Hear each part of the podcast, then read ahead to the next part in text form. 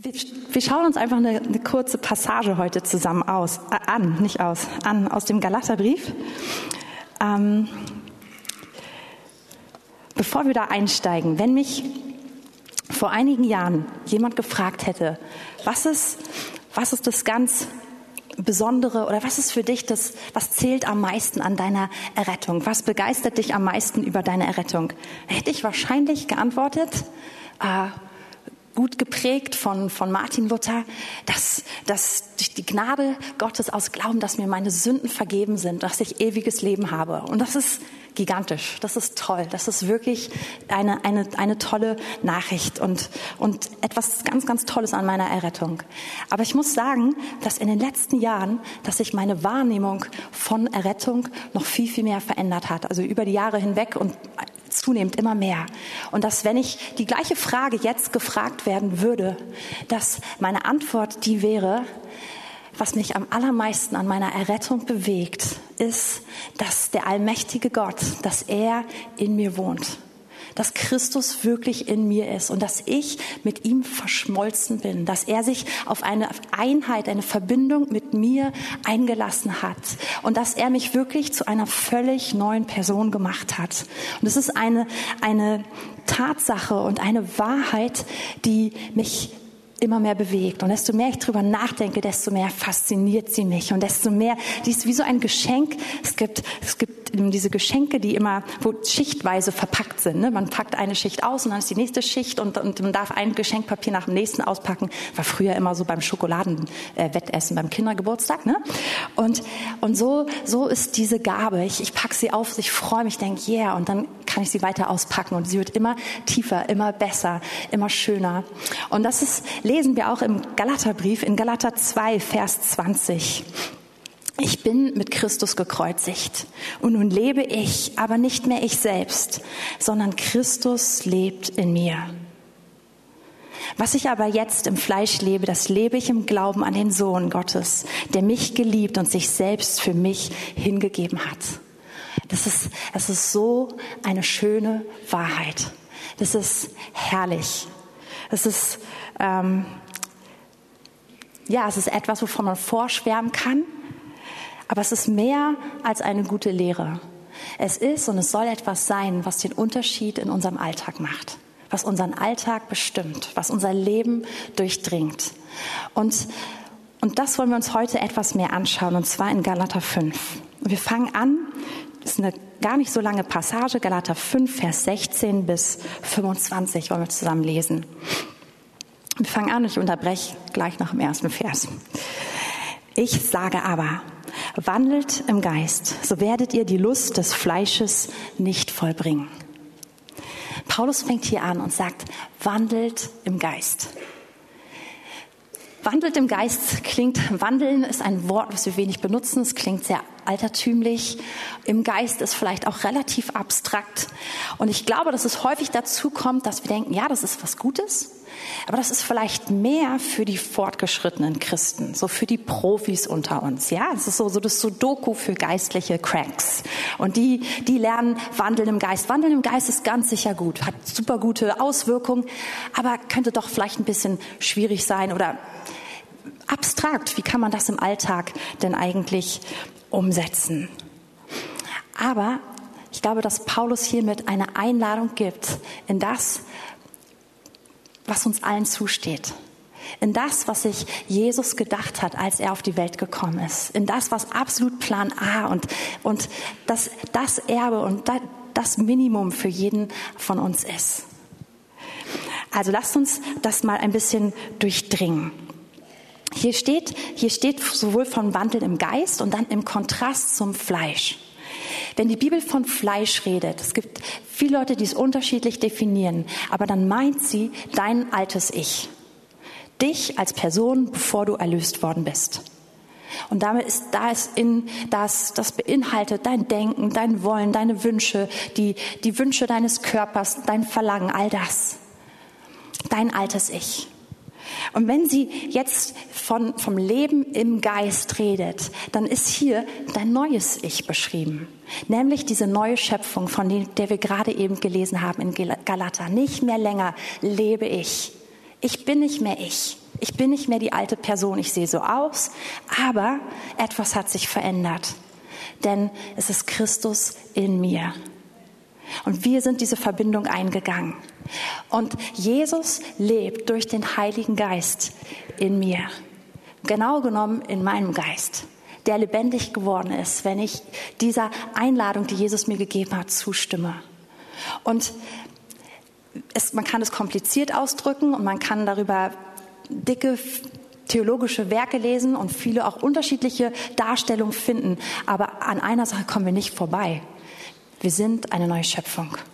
Und Gott hat alles in uns neu gemacht. Und du bist, wenn du dein Leben Jesus gegeben hast, dann bist du nicht mehr die alte Person. Du bist nicht das Upgrade von dir selbst, sondern du bist gestorben mit Christus. Ja?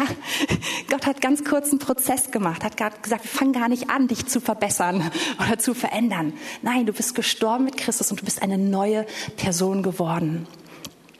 Und diese neue Person, die, die zeichnet sich dadurch aus, dass du, dass du eine neue Prägung hast, dass du einen Geist in dir hast, dass der Heilige Geist in dir wohnt, dass Jesus selbst in dir wohnt. Und dass du niemals wieder alleine bist. Untrennbar. Die wohnen nicht in uns, wenn wir gut drauf sind oder wenn sie gute Laune haben, wenn die Sonne scheint oder was auch immer, sondern wir sind diese neue Person geworden und wir sind untrennbar verschmolzen mit dem lebendigen Gott. Der Heilige Geist, er wohnt untrennbar in uns. Und Jesus selbst nimmt Wohnung in uns. Und jetzt heißt es, wenn wir im Geist wandeln, dass wir leben, dass wir uns bewegen, dass wir planen, dass wir denken, dass wir handeln in diesem Verständnis, dass wir neu geworden sind. Dass sich wirklich etwas verändert hat. Denn nur dadurch, dass wir den Herrn angenommen haben, dass wir gesagt haben, Jesus, ich folge dir nach, dir gehört mein Leben, sind wir nicht, fühlen wir nicht automatisch diesen hier beschriebenen Lebensstil, sondern wir müssen lernen, wir müssen lernen, umzudenken.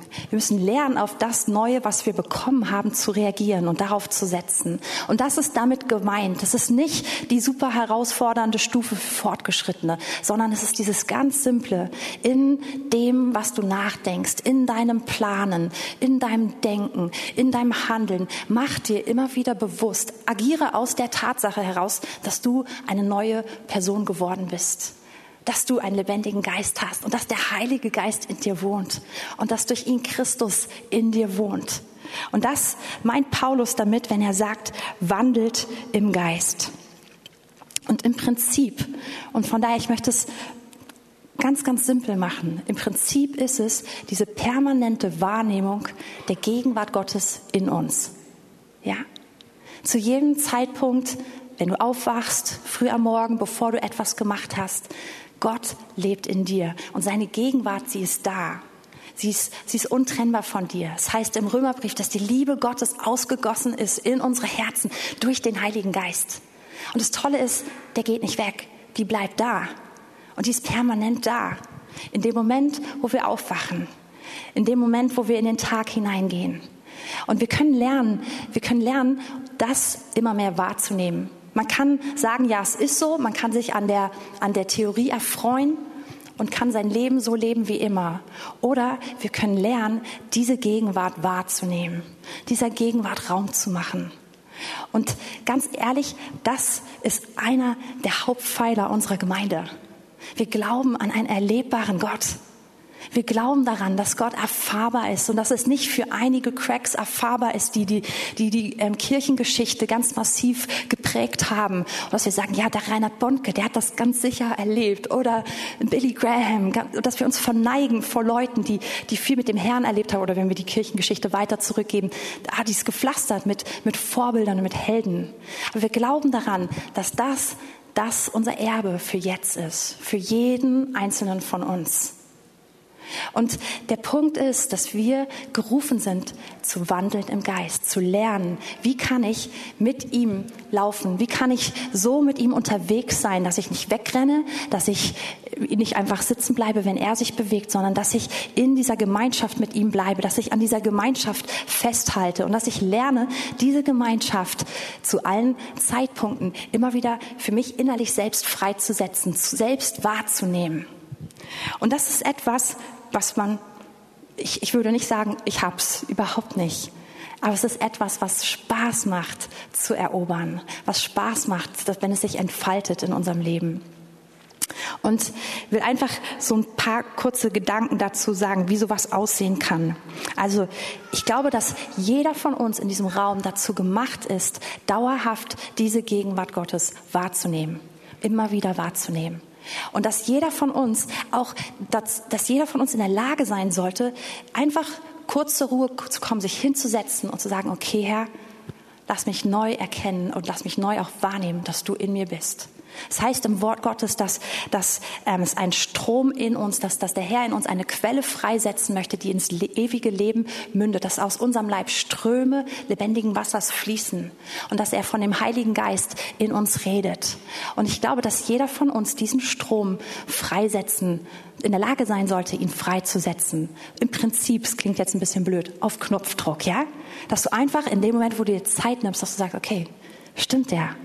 Gott, du bist hier. Gott, du lebst in mir. Mensch, ich, ich merke, du bist da. Und das macht den Unterschied für mich in allem. Und ich glaube aber auch, dass wir in dem noch mehr lernen können, wie wir verbunden sind dauerhaft mit diesem Freund, der in uns lebt, mit diesem allerbesten Freund. Wie wir lernen können, seine Stimme ganz selbstverständlich zu hören. Nicht nur in den Herausforderungen oder in den ganz schwierigen Entscheidungen oder ja, an so besonderen Punkten, sondern einfach, einfach weil wir so gut befreundet sind. Vor einigen Jahren gab es eins dieser tollen Videos, was, äh, ich weiß gar nicht mehr, Finger of God, äh, diese ganze Serie, ich, wie sie alle hießen. Ähm, und in einer davon hat ein, ein bekannter Mann Gottes erzählt, wie er jeden Morgen aufsteht und einfach ganz selbstverständlich seinen Kaffee kocht. Und wie er nicht eine Tasse Kaffee kocht, sondern zwei. Eine für sich und eine für den Herrn. Und dann setzt er sich einfach in sein, in sein Sofa, in sein Wohnzimmer und fängt an, sich mit ihm zu unterhalten. Und er stellt ihm die Tasse Kaffee hin und er sagt, und mein Traum ist eines Tages, dass wenn wir fertig sind mit Reden, dass beide Tassen leer sind, dass ich meine getrunken habe und er seine. Gut, ich, ich bin gar kein Kaffeetrinker. Also, aber, aber was mich anspricht, ist diese ganz, ganz simple Art und Weise, diese, diese Beziehung zum Herrn zu, zu leben. Und einfach da drin zu sein. Und desto länger ich mit dem Herrn unterwegs bin, desto mehr merke ich, dass es simpel ist. Dass es immer simpler wird. Dass es wirklich so simpel ist. Und, und dazu ist jeder von uns gerufen. Das sind nicht einige wenige Leute, sondern das ist, wofür wir da sind. Und wenn wir, wenn wir darüber weiter nachdenken, die Person, die in uns lebt, die ist komplett sorgenfrei. Die hat sich noch nie Sorgen gemacht. Und die braucht sich gar keine Sorgen machen. Es gibt nichts, was sie überfordert. Es gibt nichts, was sie irgendwie aus der Ruhe bringt.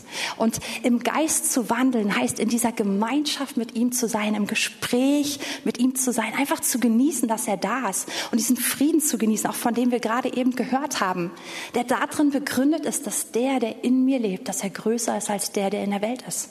Ich bin immer in der Überzahl, wenn Christus in mir ist, ja? Immer. Und zu wissen, ich brauche mir keine Sorgen machen, ich kann, kann Angst ablegen. Und was ganz wichtig ist zu verstehen, das geht nicht nur, wenn du die letzten zwanzig Jahre alles richtig gemacht hast mit dem Herrn. Und wenn du schon immer genau wusstest, da geht's lang. Sondern es ist ein Lebensstil, den wir jeden Tag neu, zu dem wir uns jeden Tag neu entscheiden müssen. Und du kannst heute einsteigen, heute da reingehen, sagen, das ist mein Erbe, das ist, so will ich leben, das will ich ergreifen. Egal, was du die letzten zwanzig Jahre gemacht hast. Und nur weil du es vielleicht viel gemacht hast die letzten zwanzig Jahre, ist auch keine Automatik drin, sondern wir leben ganz frisch immer aus dieser Beziehung heraus. Und wir müssen nicht aus der Beziehung von gestern heraus leben, weil die Beziehung heute genauso frisch ist. Und von daher ist auch für mich immer wieder was, wo, wo der Herr mich reinrufen muss. Ich erlebe das immer wieder, dass Dinge mich rausholen daraus. Ich kenne das, ich genieße das, ich bin davon angezogen und irgendwie, ja, will ich tiefer rein. Und dann gibt es diese Phasen oder diese Situationen, wo ich merke, dass, dass der Alltag mich auf eine Art und Weise einholt, dass er mich rauszieht aus dem permanenten Genießen der Gegenwart Gottes. Mal ist es ganz, ganz viel zu tun. vor einigen Wochen hat mich so eine, richtig so eine Welle gepackt und ich hatte das Gefühl, ich werde einfach nur mitgeschleudert mit To-Dos und habe gemerkt, ich habe einen Teil davon losgelassen. Also ich habe den Herrn total lieb gehabt in der Zeit und weiter gebetet und alles, aber ich habe diese Gegenwart nicht mehr so krass genossen. Und dann ruft einfach der Herr mich, dann, dann, dann wirbt mich der Heilige Geist. Ich merke, irgendwas fehlt mir ganz krass. Und ich kann einfach sofort dahin zurückkommen. Und es ist, ich darf sofort wieder einsteigen, er ist sofort da. Und seine Güte ist dann einfach, sie wird sofort freigesetzt. Und ich muss echt sagen, auch gerade in diesem Moment, ja, ich, und heute, gestern und die, die Tage, ich bin, ich bin wirklich erfüllt von dieser Güte Gottes. Ich bin bewegt davon, wie nah er sein kann, wie gut er sein kann, wie, wie schön es sein kann, mit ihm zu gehen.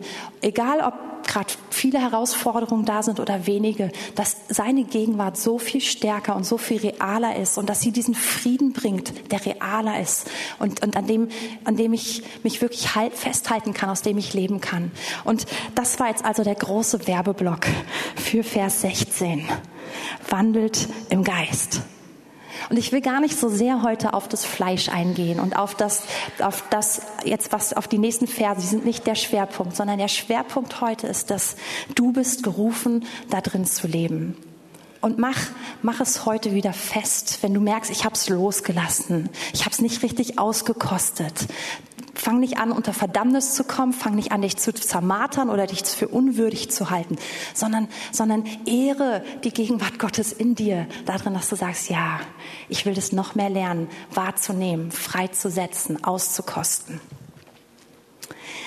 Und jetzt sagt uns Vers sechzehn und Vers sieben, wandelt im Geist, so werdet ihr die Lust des Fleisches nicht vollbringen, denn das Fleisch gelüstet gegen den Geist und der Geist gegen das Fleisch.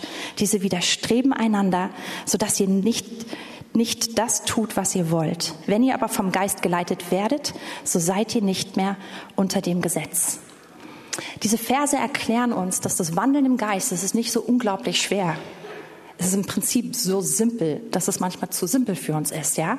Also es ist nicht so schwer, dass wir rauskommen, sondern unser Fleisch, und da haben wir gelernt, unser altes Ich, unsere alte Natur, sie widerstrebt genau diesem Wandeln im Geist.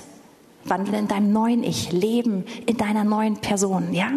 Und die alte Person, deine alte Prägung, sie zieht dich immer wieder raus. Und das ist der Grund, warum wir begeistert sind, tolle Sachen damit erfahren und dann merken, irgendwie lassen wir es wieder los, weil die alte Natur, weil dein altes Ich dem widerstrebt.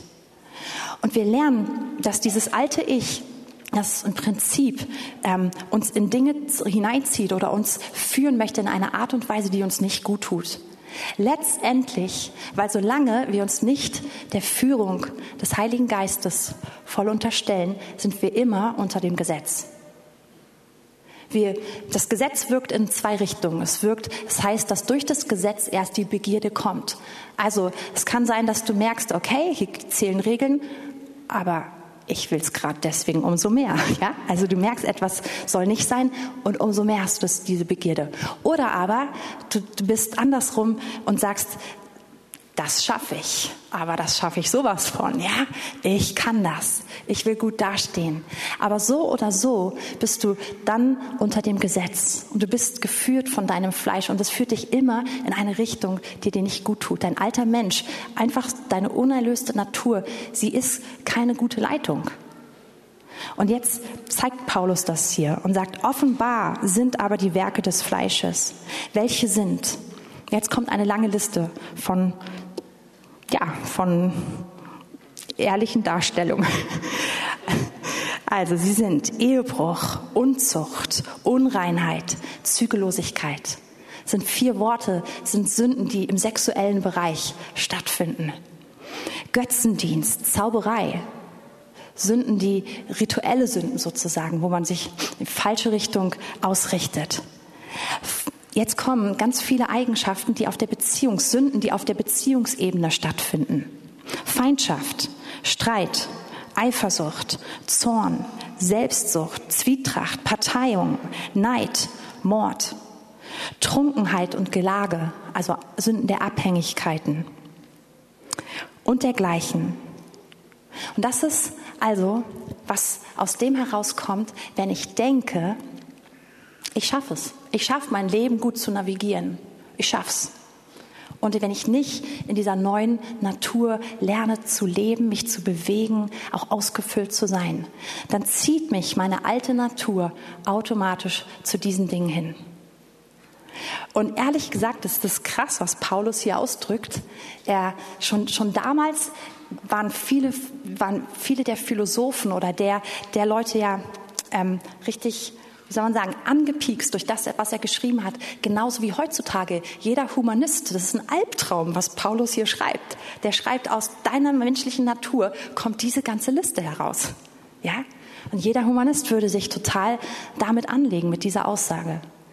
Aber ich empfinde, dass jeder, der wirklich ehrlich ist, eigentlich erleichtert sein kann über diese Aussage. Weil ansonsten müssten wir nämlich diese ganze Liste aus eigener Kraft äh, darüber stehen. Und wenn ich ehrlich bin, in mir ist Streit. In mir ist, in meinem alten Ich will ich dazu sagen, ja?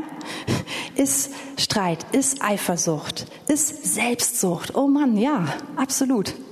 Und ich glaube, ich weiß nicht, ich, ich, ich würde niemandem glauben, der mir erklärt, erklärt, bei mir ist es nicht so. Sondern ich denke, dass das das ist, was wir mitbringen. Und ich finde es fast erleichternd, dass Paulus das so klar sagt und sagt, das kommt aus dir heraus, wenn du einfach probierst, gut zu leben, wenn du probierst, gut durchzukommen, wenn du denkst, du meisterst alles in deiner Kraft. Und er sagt nicht nur, dass das sozusagen, dass das alles ähm, die Auswirkungen eines Lebens, eines selbstgesteuerten Lebens sind, sondern er sagt noch weiter, wovon ich euch voraussage, wie ich schon zuvor gesagt habe, dass die, welche solche Dinge tun, das Reich Gottes nicht erben werden. Krass, ne? Krasse Aussage. Aber die muss ausgelegt werden. Was Paulus hier ausdrückt, ist, sagt, ist, er sagt, wenn du, wenn du so lebst, wenn du, aus, wenn du dich selbst führst, wenn dein altes Ich, dein, deine Führung, dein Maßstab ist, dann wird das die Auswirkung in deinem Leben sein. Und dann kannst du das Reich Gottes nicht erben. Aber wir müssen wissen, was meint Paulus mit das Reich Gottes erben. Ich habe darüber mit meinem Mann einige Zeit ausgetauscht. Es hat Spaß gemacht, da dem, dem auch mehr nachzugehen. Und, und wir haben uns haben darüber ja, zusammen nachgedacht, was ist das jüdische Verständnis von Erben? Was ist das Verständnis, was Paulus hier zugrunde legt? Und das ist ein, ein, ein Verständnis, wo der Vater noch zu Lebzeiten seinem Sohn das Erbe gibt, wenn er ihn für mündig hält. Wenn er sagt, du bist mündig, ich kann dir das Erbe anvertrauen. Und Paulus sagt, wenn, wenn, wenn du so lebst, wenn du gesteuert bist von deinem alten Ich, von deiner alten Natur, wenn die dein Maßstab ist und wenn du zwar denkst, du hast dein Leben dem Herrn gegeben, aber seitdem lebst du es genauso wie vorher nach deinem eigenen Gutdünken, dann bist du nicht fähig, ein Erbe dessen zu sein, was der Herr dir alles anvertrauen möchte. Und wenn wir mal einfach nur in meiner Bibel eine Seite zurückblättern, Galater vier, Vers eins, da sagt, da heißt es, ich sage aber, solange der Erbe unmündig ist, besteht zwischen ihm und einem Knecht kein Unterschied, obwohl er Herr aller Güter ist. Und ihr Lieben, wir sind Erben. Wir sind Erben Christi. Wir haben ein riesen Erbe. Aber solange wir unmündig sind, solange wir gesteuert sind von unserer alten Natur, dann ist zwischen uns und einem Sklaven gar kein Unterschied, obwohl uns im Prinzip rein rechtlich alles gehört. Aber wir unterstehen Vormündern. Und hier, hier wird es dargestellt, sondern er steht unter, unter Vormündern und Verwaltern bis zu der vom Vater festgesetzten Zeit, bis der Vater sagt, jetzt bist du, jetzt bist du mündig. Und wir lesen dann weiter.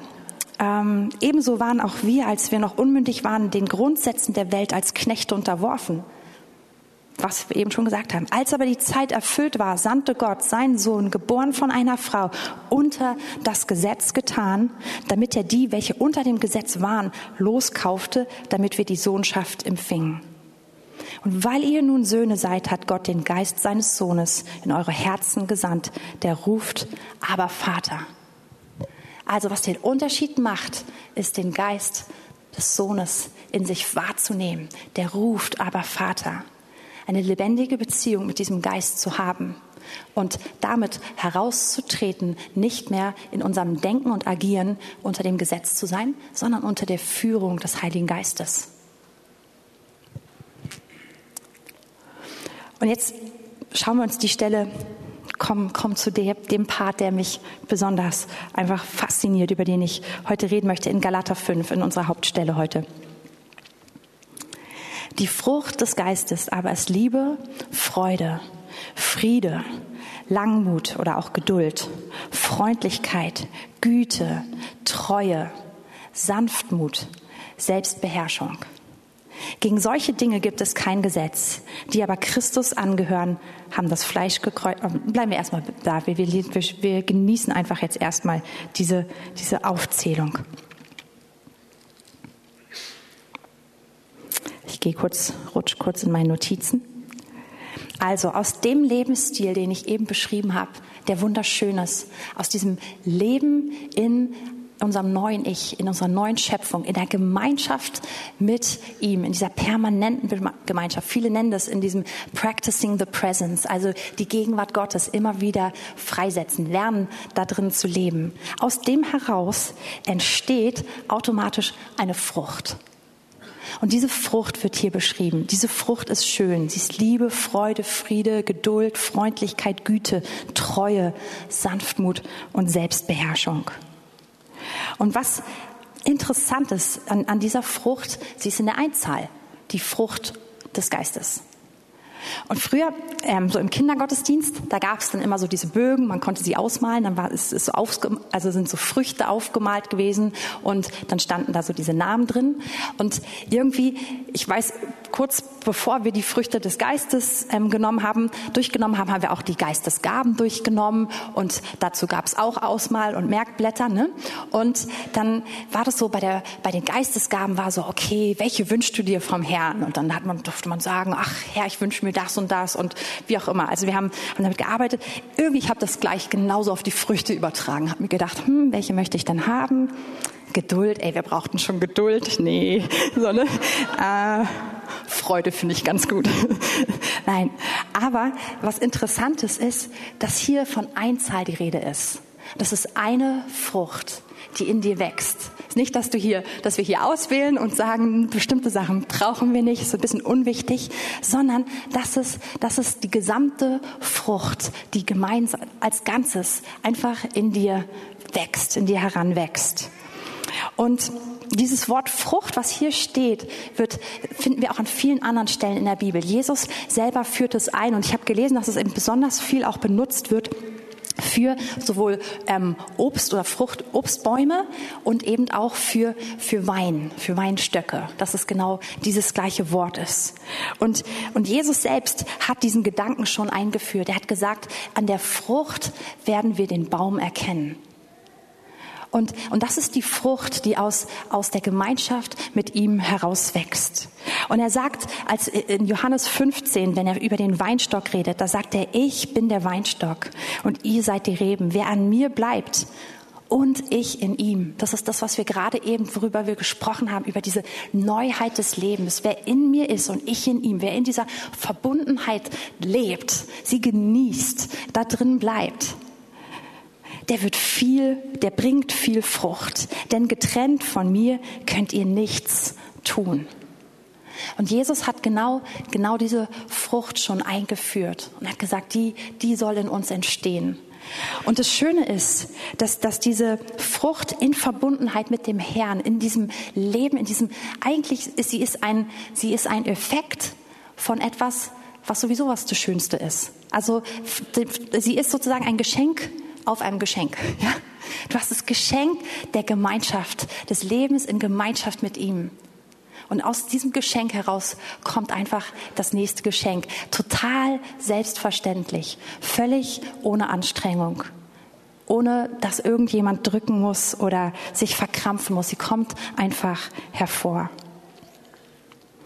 Und was auch sehr interessant ist an der Frucht des Geistes, und darauf möchte ich jetzt ähm, die letzten Minuten noch eingehen, sie ist beziehungsorientiert. Guck, lass uns noch mal die Frucht anschauen, die ähm, Vers zweiundzwanzig. Ich weiß gar nicht, ob es noch an der Wand ist. Gut, ich gucke einfach sonst hier hin. Liebe, Freude, Friede, Geduld, Freundlichkeit, Güte, Treue, Sanftmut, Selbstbeherrschung. Die kannst du gar nicht ausleben ohne ein Gegenüber. Die sind völlig beziehungsorientiert. Und sie sind im Prinzip die Antwort darauf: Herr, wie kann ich, wie kann ich gut in Beziehung leben? Oder auch auf die Antwort auf die Frage: Herr, wie komme ich im Konflikt oder in, in Herausforderungen, in Beziehung? Wie komme ich klar? Was, was kann ich tun? Und der Herr schenkt uns hier genau diese Ausstattung. Und diese Frucht, sie wächst gar nicht so ganz allgemein, also sie wächst ganz normal aus der Gegenwart Gottes heraus, ganz selbstverständlich. Aber sie gedeiht, oder wie soll man sagen, sie sprießt in Herausforderungen. Sie sprießt in Beziehungsherausforderungen. Weil genau dafür ist sie da. Sie ist die Antwort, sie ist die Antwort Gottes genau darauf. Und diese Frucht, sie führt uns über ein Reagieren, so ein wie du mir, so ich dir, Reagieren auf unser Gegenü- in unserem Gegenüber ähm, entgegen einfach hinaus. Diese Frucht hilft uns, total anders zu sein. Es gibt dieses Sprichwort, so wie es in den Wald hinein schallt, Hals hinaus. Die Frucht des Geistes ist das Gegenteil davon. Und auch Jesus hat es schon in der Bergpredigt anklingen lassen. Er hat gesagt, ihr, ihr habt gehört, Auge um Auge, Zahn um Zahn. Aber ich sage euch, ihr sollt ganz anders leben. Er, er sagt, tu nicht nur Gutes denen, die dich lieben, sondern denen, die dich hassen. Fang an, Liebe wirken zu lassen deinen Feinden gegenüber. Und das, das ist eigentlich auch schon die Beschreibung dieser Frucht. Und interessant ist, dass, dass diese Frucht uns eben helfen kann, nicht das Echo zu sein oder ja die Antwort zu sein in dem gleichen Ton, in der gleichen Art, wie man etwas, wie, wie, wie einem etwas entgegenkommt, wie man auf eine Herausforderung in Beziehungsebene reagiert, sondern total anders zu sein. Ich finde es immer wieder lustig, dass eigentlich sozusagen, wenn man, wenn man irgendwie sich unangenehm behandelt fühlt, unfair behandelt fühlt von anderen, was da so alles so in einem selber hochkommen kann in diesem Moment. Ich weiß nicht, ob ihr das auch kennt, aber ich bin immer wieder erstaunt, was in mir drin ist. Und ich finde es auch immer wieder faszinierend zu erleben, so dass es auch nicht nur bei mir so ist, sondern allgemein so. Beispiel, wenn man an der Kasse steht, ja, beim Einkaufen, Lebensmittel einkaufen, und dann gibt es diese Tage, wo die Kassen, wo die Schlangen einfach viel länger sind. Und dann gibt es doch immer diesen, die eine oder andere Person, die nicht höflich fragt, sondern irgendwie ganz, ganz frech versucht, sich irgendwo reinzuschummeln. Und das an sich ist ja immer schon eine interessante Sache. Aber was ich voll interessant finde, ist dann mal zu schauen, wie reagieren denn alle? Weil, ja, absolut, da ist, da hat jemand dann echt sich blöd verhalten. Aber dann manchmal gibt es so eine richtige Welle von den umstehenden Personen, von blöden Kommentaren, von patzigem Verhalten, von anderen Sachen. Ich denke mir so, wow, okay. Aber es ist auch so ein Moment, wo wir erleben, was Fehlverhalten bewirken kann, ja? Und jetzt ist hier der Punkt, dass die Frucht des Geistes uns an der Stelle befähigt, völlig anders zu reagieren. Also nicht nur beim Einkaufen an der Schlange, wenn dich jemand vordrängelt. Das war jetzt einfach nur ein, ich weiß nicht, ob ihr das auch kennt, dieses Bild, aber ich finde es immer wieder lustig, das zu beobachten. Sondern nicht, nicht ein bloßes Reagieren, sondern eigentlich zu sagen, Herr, wer bist du jetzt gerade in dieser Situation? Und wie kann ich dich weitergeben? Und die Frucht des Geistes, sie beinhaltet wirklich, dass wir sogar einfach kurz stoppen können. Wir müssen nicht auf alles sofort reagieren, sondern dass wir, dass wir durch Situationen, die herausfordernd sind, dass wir uns nicht rausziehen lassen aus unserer eigenen Verbindung mit der Gegenwart Gottes, die wir genießen, sondern dass wir jetzt fragen, Herr, wer bist du gerade? Was sagst du? Wie siehst du die Person? Was willst du tun? Und so einen, einen ganz normalen, selbstverständlichen Lebensstil entwickeln, wirklich die Gegenwart Gottes nicht nur für uns zu genießen, für uns zu praktizieren, zu wissen, ich kann sie immer in mir freisetzen, sondern ich kann die Gegenwart Gottes zu anderen bringen. Ich kann den Charakter Gottes zu anderen bringen. Ich kann die Emotion Gottes, weil Liebe, ach, sind schon wieder nicht mehr hier, Liebe, Freude, Friede, Freundlichkeit und Co. Es sind die Emotionen Gottes. Es ist das, was er fühlt. Mir gegenüber, aber auch allen anderen gegenüber. Und ich kann diese Emotionen zu anderen Personen bringen. Und es fasziniert mich, dass wir eine Gemeinde sein dürfen, dass wir gerufen sind, in der permanenten Gegenwart Gottes zu leben, wirklich zu, zu wissen, wie kann ich das freisetzen für mich, wie kann ich tiefer gehen. Aber wenn, wenn wir, wenn wir diese Frucht nicht haben, dann haben wir auch noch nicht die richtige Gegenwart für uns. Die ist verbunden damit. Diese Frucht ist ein Beweis der Gegenwart Gottes. Und das macht es vielleicht auch manchmal ein bisschen schwierig, ähm, über dieses Thema zu reden, weil nun keiner von uns sich als das perfekte Beispiel darstellen kann und ich auch überhaupt nicht. Ja, ich könnte jetzt nicht ähm, sagen, übrigens, ich habe das immer drauf zu jedem Moment, aber ich merke, dass diese Gemeinschaft, dieses, dieses Streben nach dem Leben mit ihm, in der Gemeinschaft mit ihm, dass es automatisch einiges in mir verändert und total das verändert, wie ich mit Menschen umgehen kann und will. Ähm hm. Wir haben ein Viertel vor, fast, wir sind schon ziemlich gut, aber jetzt muss ich kurz überlegen, was wir erzählen. Ich bin eine Person, ich kann mich gut ärgern über Sachen, ja? Kann ich wirklich. Ähm, ich habe einmal, ähm, ist schon echt, echt lange her, aber es ist so eine Sache, die, hat, die, die war so eingebrannt. Ich war mal einkaufen am Kudamm, laufe, laufe über den Kudamm, da hat ein neues Geschäft eröffnet. Und die hatten so Auslagen draußen auf, auf, dem, auf dem Gehweg und da lag ein Oberteil in einer Farbe. Ich wollte schon immer so eins haben, zu einem echt guten Preis. Ich war so, boah, ein Schnäppchen. Äh, Frauen können sich darüber zum Teil sehr, sehr freuen und ich war erfreut. Also das war, das war wie ein Geschenk, genau das, was ich gesucht habe. Bin in den Laden rein, ich habe mir das gekauft. Der Preis war so gut, dass ich nicht lange nachdenken musste. Ich komme zu Hause an, packe mein Oberteil aus. Da ist, da ist dieses Sicherheitsding dran. Ich bin so, ach, so ein Mist. Ich bin eine Stunde mit der B V G entfernt von dem Laden und die haben tatsächlich vergessen, das abzumachen. Ich habe es im Laden gekauft, ich bin rausgekommen, es hat keine Alarmanlage geklingelt, aber jetzt habe ich ein Problem mit diesem Alarm, mit dieser Alarmsicherung. Es hat mich richtig geärgert, auch der Gedanke, nur für diese Sicherung jetzt wieder zurückfahren zu müssen. Da dachte ich, ich bin total schlau, ich rufe einfach mal im Geschäft an und frage sie, wie ich das hier selber entsorgen kann. Habe ihnen erklärt, ey, sie haben da was vergessen. Ähm, also Sie können mir bestimmt sagen, was ich jetzt machen muss in dieser Situation. Dann meinte die, meinte die Person da, ja, nee, da kann man nichts machen, Sie müssen zurückkommen. Meinte ich, ach, ich wohne so weit weg, können Sie mir nicht was beschreiben? Meinte sie, ja, okay, dann erkläre ich Ihnen mal Folgendes. Also nehmen Sie einen Hammer und einen weichen Untergrund und hauen Sie einfach einmal so, so kurz drauf und es müsste aufspringen. Und wenn nicht, wiederholen. Also ich habe das genauso gemacht, wie sie gesagt hat. Passierte nichts. Sie meinte halt nur nicht dran reißen, da ist Farb, Farbzeugs drin, das spritzt dann raus und macht alles dreckig. Da dachte ich, okay, also habe ich mich ganz vorsichtig an ihre Beschreibung gehalten. Es passierte nichts. Gut, ich habe die Sache gedreht und gewendet, ich wollte, ich musste zurück zu diesem Geschäft. Also ein paar Tage später zurück, bisschen mit Knirschen, ich packe das Teil auf den Tisch, die lösen das Ding. Unter dieser Sicherung ist ein großes Loch in dem Oberteil. Meinte ich so, ach, kein Problem, geben Sie mir einfach ein anderes davon. Ja, das war das letzte in dieser Größe und in dieser Farbe. Und es kam so eins zum nächsten. Im Endeffekt, dann meinte ich, okay, ist echt krass ärgerlich, dann geben Sie mir doch einfach das Geld zurück. Nee, das können wir nicht machen. Sie kriegen nur einen Gutschein hier in diesem Geschäft. In dem Moment fing ich an, mich umzuschauen und bemerkte, mir gefällt hier wirklich gar nichts. Und das hat mich so geärgert. Die haben das doch vermasselt. Das war ihre Schuld. Ich musste jetzt zweimal dahin fahren und alles. Und jetzt kriege ich nicht mal mein Geld zurück. Meinen Sie, ja, umtauscht, Umtausche können wir nicht rausgeben. Das ist kein Umtausch. Das ist eine Reklamation. Das ist was total anderes. Gut, ich habe mich mit der Geschäftsführung dann also da angelegt und ich habe nichts bewirken können. Ich bin raus mit einem Gutschein, den ich nie eingelöst habe, mein Leben lang. Und ich habe gebrodelt. Und es hat mich geärgert. Und es war eigentlich eine kleine Sache, aber so eine Sache kann, konnte mich, jeder, der mich an dem Tag und in der Woche getroffen hat, hat diese Story gehört.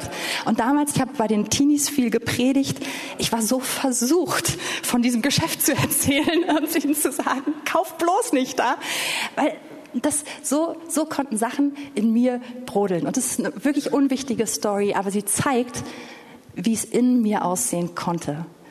Und so konnte es auch in mir aussehen, Personen gegenüber, wenn, wenn ich mich unfair behandelt gefühlt habe, Unrecht. Das hat sowas in mir getriggert. Und da war's, da war's, da war meine Freundlichkeit, meine Güte, meine Liebe, mein Frieden, all das ist flöten gegangen in dem Moment. Und zwar sofort. Und alle meine Reaktionen anderen gegenüber waren, waren aus was völlig anderem dann ähm, herausgespeist. Und ich merke eigentlich einfach nur immer wieder in Situationen, hey, eigentlich müsstest du dich doch jetzt tierisch ärgern, eigentlich müsste doch jetzt alles brodeln, eigentlich müsstest du doch kochen, eigentlich müsstest du das doch jetzt hier Stunden oder Tage lang nachtragen. Und ich merke, nein, Gott verändert. Und es ist diese Frucht des Geistes, die man gar nicht plant, aber die auf einmal einfach da ist. Und die gerade in herausfordernden Beziehungssituationen einfach da ist. Wo ich merke, okay, hier ist eine Herausforderung, das ist echt unschön. Aber ich merke, hey, meine Liebe für mein Gegenüber ist eigentlich, sie ist größer als auch das, was mir gerade an den Kopf geknallt wird oder was sie mir entgegnen könnte. Ich merke, es ist eigentlich fast egal, was das Gegenüber jetzt gerade sagt. Da ist etwas in mir, das ist größer. Das ist eine Liebe, das ist ein Frieden. Und das befähigt zu einer Freundlichkeit. Und ich bin da bei weitem nicht vollkommen. Wir heißen Gemeinde auf dem Weg und es ist so gut, dass wir so heißen, weil es ist wirklich Programm. Und ich bin auf dem Weg. Aber ich kann wirklich Zeugnis davon geben, wie Gott mein Innerstes total verändert in diesen Situationen und wie es Spaß macht, frei zu sein, wie es Spaß macht, loslassen zu können, wie es Spaß macht, freundlich sein zu können in Situationen, wo man normalerweise kämpfen muss, wo man normalerweise unschön wird, wo man, wo man das, den Tonfall vielleicht des Gegenübers aufgreifen muss. Und Und ich denke, dass wir, so sehr wie wir uns sehnen nach der, nach der erlebbaren Gegenwart Gottes und danach, da drin zu leben, dass wir gerufen sind, solche Menschen zu sein. Ich wünsche mir das, dass wir als Gemeinde, dass wir bekannt dafür sind. Und es ist leicht, weil es eigentlich automatisch passiert. Ich habe ein Zeugnis von einem, ähm, oder ein, ganz kurz, also vielleicht noch eine letzte ähm, Anschauung von, von einem Prediger gehört, der heißt Graham Cook. Das ist einer, den ich immer wieder mal höre und mag. Und er hat eine Lust, ich fand es lustig. Er hat erzählt, dass er als, als er ist im geistlichen Dienst schon fast vierzig Jahre, glaube ich, oder fünfundvierzig, ja, lange. Und er sagt, er kriegt regelmäßig Hassmails. Und er meint Hassmails teilweise seitenlang, ohne Punkt und Komma, mit, wo dann die Familie verflucht wird und den Tod gewünscht wird und alles Mögliche. Und er sagt, ach, und er meint, hat erzählt, wie der Herr ihn im Umgang mit dieser Situation gelehrt hat. Und er sagt, dass er gelernt hat, anders zu antworten, als er es vielleicht früher getan hätte. Und er sagt, wenn so ein Mail kommt, dann macht er Folgendes, dass er sagt, dass er immer darauf antwortet, immer. Und er meinte, er hat Tausende davon bekommen. Also, wer weiß, ich weiß nicht, was er sich alles so geleistet hat in seinem Leben oder warum. Aber er sagt, ich antworte darauf immer. Und ich schreibe dann lieber X Y, liebe, lieber X Y. Vielen Dank, dass du mir geschrieben hast. Ich liebe Mails und Briefe. Und dann sagt er, und ich habe heute Morgen mit dem Herrn über dich gesprochen. Und der Herr hat mir vier Dinge gesagt, die er besonders an dir schätzt. Und dann listet er sie auf und uns sagt, was er vom Herrn gehört hat. Und sagt er, also mit ganz lieben Grüßen, dein Graham. Ja. Und so hat er einfach beschrieben, wie, wie wir als Christen in dieser Frucht des Geistes leben können. Und es ist nicht irgendwie, um cooler dazustehen oder irgendwie, jetzt habe ich jemand anders ähm, gezeigt, dass ich ganz, ganz toll reagieren kann oder ja, sondern wirklich durch die Gegenwart Gottes Situation zu verändern. Und ihr Lieben, das ist unser Auftrag und das ist, wozu ich heute Morgen ermutigen wollte. Die Zeit ist fortgeschritten, die Kinder kommen gerade schon rein. Vielleicht könnt ihr nach vorne kommen, wir beten einfach und werden wir relativ unspektakulär.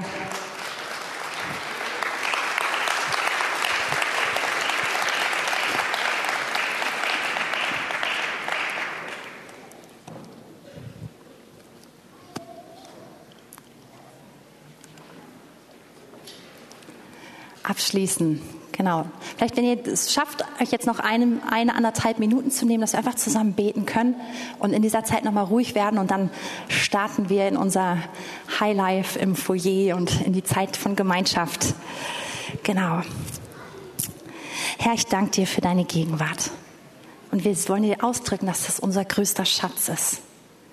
Und Herr, wir danken dir, dass deine Gegenwart nicht etwas außerhalb von uns ist, sondern dass, dass du in uns wohnst. Heiliger Geist, wir danken dir, dass wir dein Tempel sein dürfen. Und dass wirklich der Strom deiner Gegenwart in uns fließt, durchgehend. Und Herr, ich möchte beten, dass jeder Einzelne hier im Raum ermutigt ist, diese deine Gegenwart in ihm selbst wahrzunehmen, immer wieder wahrzunehmen. Herr, ich bete, dass jeder, der sich fern davon fühlt, der sich abgeschnitten fühlt, der das Empfinden hat, ich habe es vergeigt oder ich habe hab zu viel falsch gemacht. Herr, ich bete, dass du mit deiner Wahrheit uns zurückführst zu diesem Punkt, dass du uns neu gemacht hast.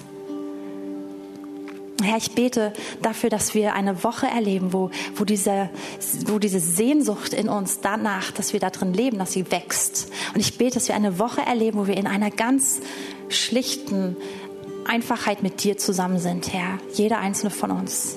Herr, wo wir einfach es genießen, mit dir zu reden, wo wir genießen, in deinem Frieden zu sein, von dir umsorgt zu sein, mit dir in der Überzahl zu sein. Und Herr, lass uns erleben, wie diese, die Frucht dieses Lebens, die Frucht deines Geistes in uns, wie sie in uns wächst, Herr. Und hilf uns, dem noch mehr Raum zu geben. Herr, ich möchte dir alle herausfordernden Beziehungssituationen anbefehlen. Ja, und ich bete, dass wir genau da besonders erleben, wie wir Raum machen können für dich, für deine Gegenwart. Ich danke dir, dass deine Gegenwart den Unterschied macht. Dass deine Gegenwart in uns diese Frucht hervorbringt, die wir selbst niemals durchgehend und ja, hervorbringen könnten. Ich danke dir, dass, es, dass diese Frucht, dass wir sie von tiefstem Inneren ernst meinen, dass wir nicht Freundlichkeit simulieren müssen oder spielen müssen oder Güte oder Frieden, sondern ich danke dir, dass sie tief in uns ist, dass sie in unserem Inneren ist, in unserem Herzen und dass sie alles durchdringt, wie wir übereinander denken, wie wir mit anderen umgehen, wie wir sie sehen, wie wir reden, wenn sie da sind, wenn sie nicht da sind. Herr, ich bete, dass wir eine Gemeinde sind, die deine Gegenwart in diese Stadt bringt, die deine Gegenwart in unsere Familien bringt, auch in das Miteinander, was wir als Geschwister leben, Herr. Herr, lass uns erleben, wie es auch da einfach explodiert, wie wir das einfach noch mehr genießen können, wie wir da drin noch mehr wachsen können. Aber Herr, wir wollen auch erleben, wie es hineinwirkt in unsere Stadt. Und so möchte ich jeden segnen, der hier ist, dass du diese Woche in der Gemeinschaft mit ihm genießt, äh, erlebst und dass, dass diese Gemeinschaft wirklich wächst. Möchte ich segnen, dass du erlebst, dass in dir Frucht hervorkommt, die völlig jenseits von deinem Charakter ist, die jenseits von dem liegt, was du kannst, wenn du dich noch so gut zusammenreißt, weil es die Frucht von ihm direkt ist. Amen.